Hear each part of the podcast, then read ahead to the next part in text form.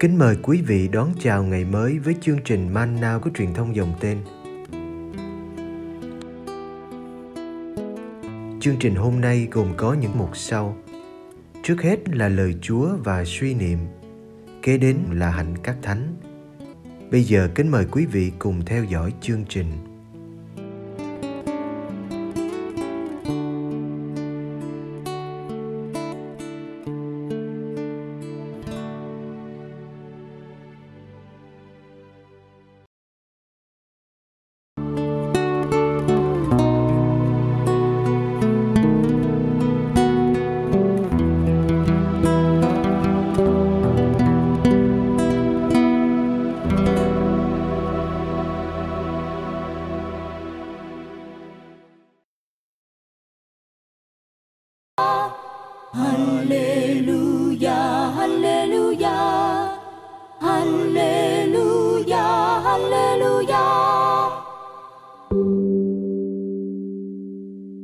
ba Ngày Phục sinh.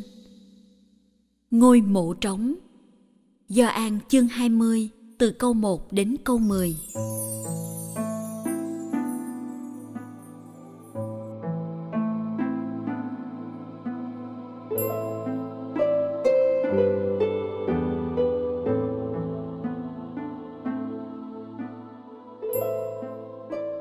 Sáng sớm ngày thứ nhất trong tuần, bà Maria Magdala chạy về gặp ông Simon Phêrô và người môn đệ Đức Giêsu thương mến. Bà nói: Người ta đã đem Chúa đi khỏi mộ và chúng tôi chẳng biết họ để người ở đâu. Ông Phêrô và môn đệ kia liền đi ra mộ. Cả hai người cùng chạy. Nhưng môn đệ kia chạy mau hơn ông Phêrô và đã tới mộ trước ông cúi xuống và nhìn thấy những băng vải còn ở đó, nhưng không vào. Ông simon phêrô theo sau cũng đến nơi. Ông vào thẳng trong mộ, thấy những băng vải để ở đó và khăn che đầu đức giêsu. Khăn này không để lẫn với các băng vải, nhưng cuốn lại, xếp riêng ra một nơi. Bấy giờ người môn đệ kia, kẻ đã tới mộ trước, cũng đi vào. Ông đã thấy và đã tin.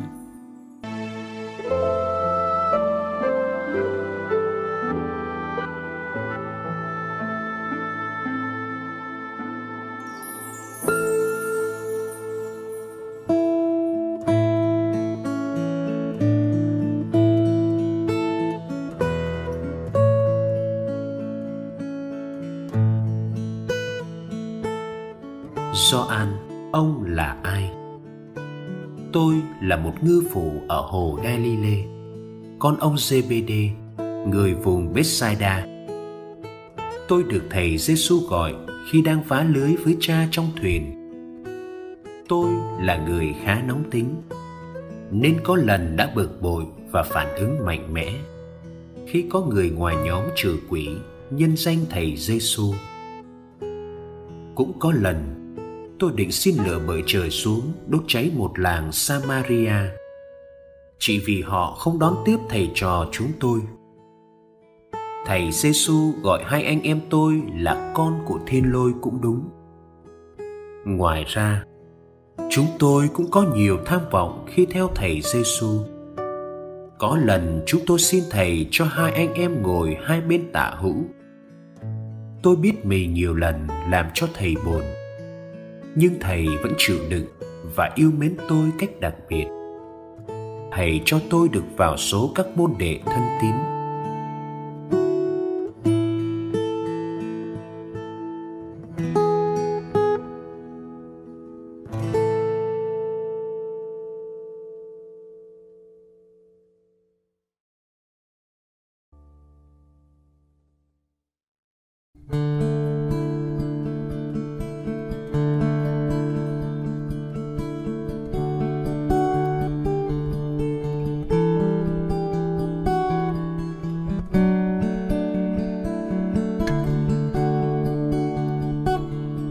Gioan, ông là ai?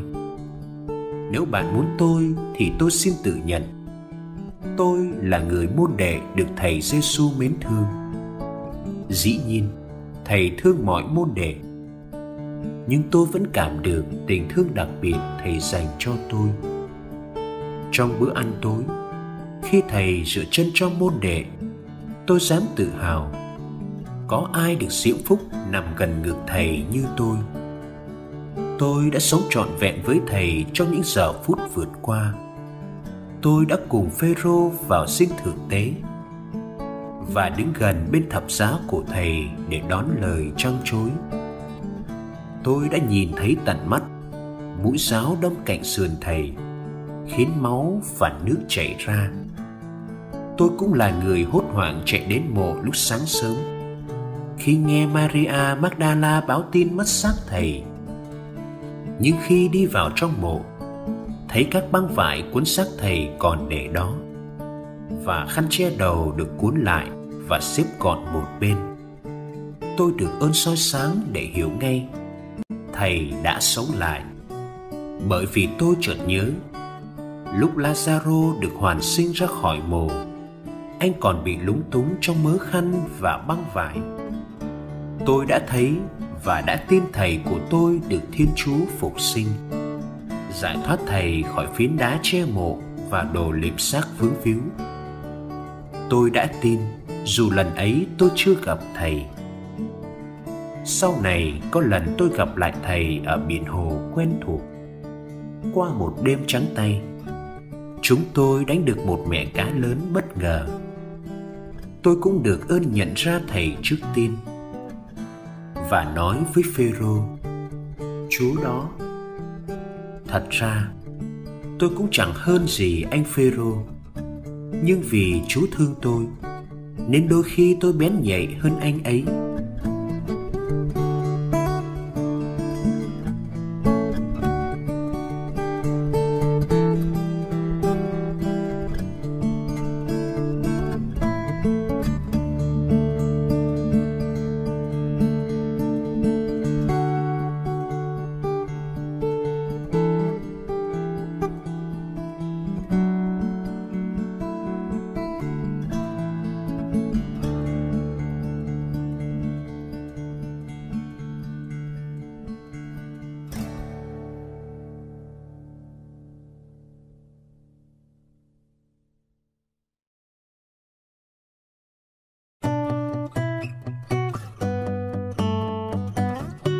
Gioan, ông là ai? Tôi là một ngư phủ vùng Galilee, ít học, ít suy nghĩ chuyện cao siêu. Nhưng tôi biết mình được một ơn mà nhiều người thèm muốn. Đó là ơn được sống cận kề với Thầy Giêsu. Thầy là một màu nhiệm mà tôi nào có hiểu ngay từ đầu khi ở bên Thầy. Nhờ được sống lâu, nhờ suy niệm dưới ánh sáng của thánh thần. Tôi thấy mình dần dần được đưa vào màu nhiệm sâu hun hút và lôi cuốn. Từ từ tôi nhận ra thầy là ai. Thầy quá lớn lao, nhưng lại rất gần gũi. Tôi tin thầy là con một thiên chúa, là ngôi lời, mang thần tính như cha những ngôi lời ấy đã mang sắc thịt yếu đuối như tôi. Ngài đã ở bên chúng tôi như một người thầy, một người bạn. Không ai đã thấy thiên chúa vinh quang bao giờ.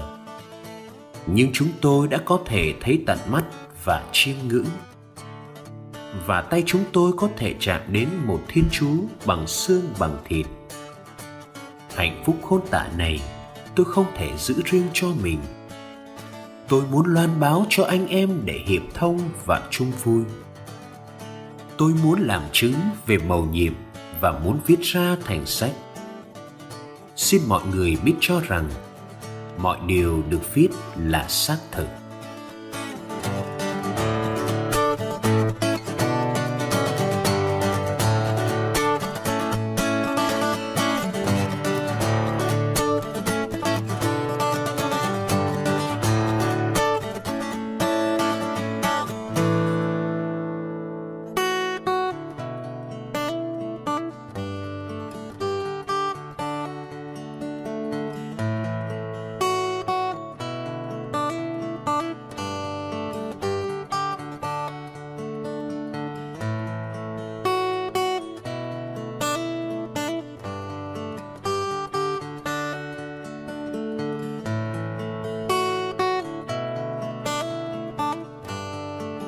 Tôi đã không làm chứng bằng cái chết như anh Phêrô. Nhưng tôi làm chứng bằng lời tôi viết. Dù ai có nói gì về tôi, có ca ngợi về sự bất biến kỳ diệu nơi tôi. Từ một kẻ nóng tính, háo xanh, thô thiển, đến một người đắm chìm trong chiêm niệm về một tình yêu quá lớn. Tôi cứ chỉ xin mình được mãi mãi nhìn nhận như người được thầy Giêsu mến thương.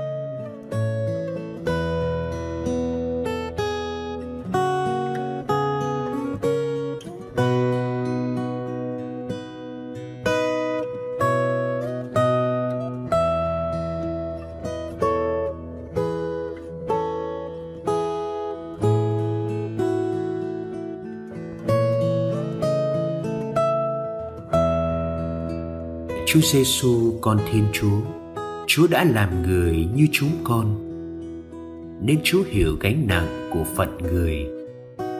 Cuộc đời đầy cảm bẫy mời mọc, mà con người lại yếu đuối mỏng manh.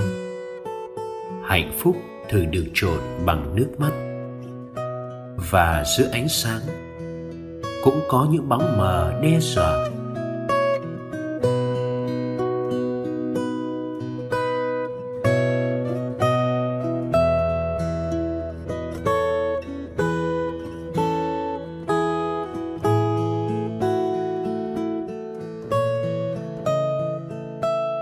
Lạy Chúa Giêsu, nếu có lúc con mệt mỏi và so xuyến, xin nhắc con nhớ rằng trong vườn dầu, Chúa đã buồn muốn chết được.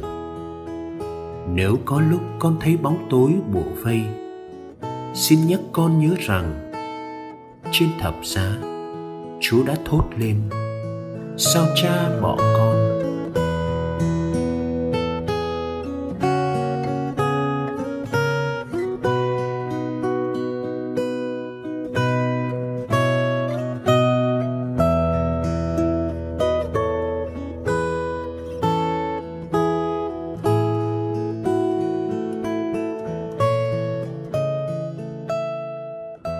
Xin nâng đỡ con, để con đừng bỏ cuộc. Xin đồng hành với con, để con không cô đơn. Xin cho con yêu đời luôn, dù đời chẳng luôn đáng yêu. Xin cho con can đảm đối diện với những thách đố, vì biết rằng cuối cùng, chiến thắng thuộc về người có niềm hy vọng lớn hơn.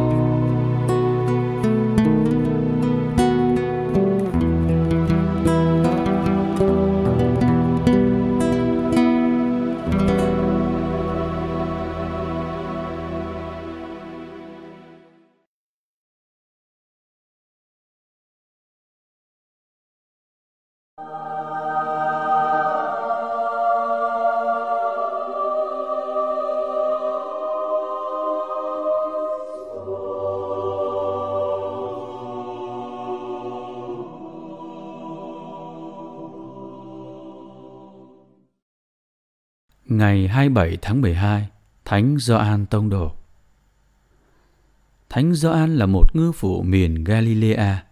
Thánh nhân được mời gọi làm tông đồ cùng với người anh trai của Ngài là Thánh Jacobe. Chúa Giêsu đã ban cho hai người con ông Zebede này biệt hiệu là con của sấm sét. Thánh Gioan là tông đồ trẻ nhất và người ta tin rằng chính thánh nhân là vị tông đồ được Chúa Giêsu yêu quý.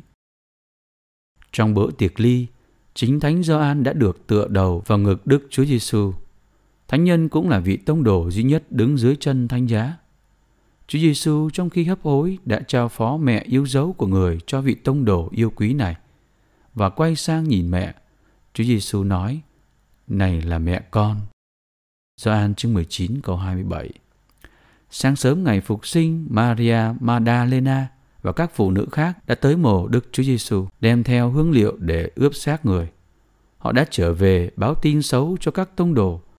Xác Đức Chúa Giêsu bị đánh cắp rồi.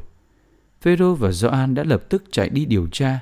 Gioan tới mộ trước nhưng đã đợi Phêrô và bước vào sau Phêrô. Gioan thấy các khăn liệm đã được cuộn lại gọn gàng và thánh nhân hiểu là Đức Chúa Giêsu đã sống lại từ cõi chết. Sau đó 8 ngày, các tông đồ đang vất vả bắt cá ở biển hồ Tiberia mà chẳng được con nào. Bỗng có một người đàn ông đứng trên bờ biển và đề nghị các tông đồ hãy thả lưới bên kia mạn thuyền. Khi họ kéo lên lần nữa thì thấy lưới đầy các cá lớn. Bấy giờ Gioan nhận ra người đàn ông này đã nói với Phêrô, chính Chúa đó. Gioan chương 21 câu 7 Cuộc hiện xuống của Chúa Thánh Thần đã làm cho các tông đồ được thêm nhiều can đảm. Sau khi Chúa Giêsu về trời, Thánh Phêrô và Thánh Gioan đã chữa lành cho một người què chỉ bằng việc kêu tên Đức Chúa Giêsu. Người ta tin rằng Thánh Gioan đã sống thọ gần 100 tuổi và Ngài là vị tông đồ duy nhất không phải chịu từ đạo. Thánh nhân đã giảng dạy tin mừng và có lẽ làm giám mục thành Epheso. Người ta nói rằng trong những năm cuối đời, khi không còn rao giảng được nữa, các môn đệ của Gioan đã khiêng Ngài đến với các nhóm Kitô hữu. Sứ điệp đơn giản của Thánh Gioan là các con yêu quý, các con hãy yêu mến nhau. Thánh Gioan tông đồ qua đời tại Epheso khoảng năm 100. Chúng ta hãy tôn kính Thánh Gioan bằng cách đọc sách tin mừng và các lá thư Ngài viết. Càng đọc Kinh Thánh, Kinh Thánh càng trở nên một phần thiết yếu trong lối nhìn và lối nghĩ của chúng ta. Sứ điệp của Thánh ký Gioan là chủ đề trung tâm của giáo huấn Chúa Kitô. Anh em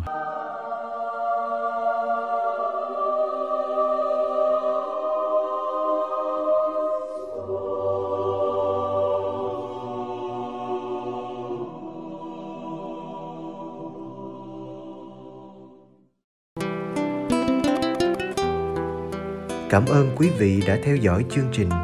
Kính chúc quý vị một ngày mới tràn đầy niềm vui và ân sủng của Chúa và mẹ Maria.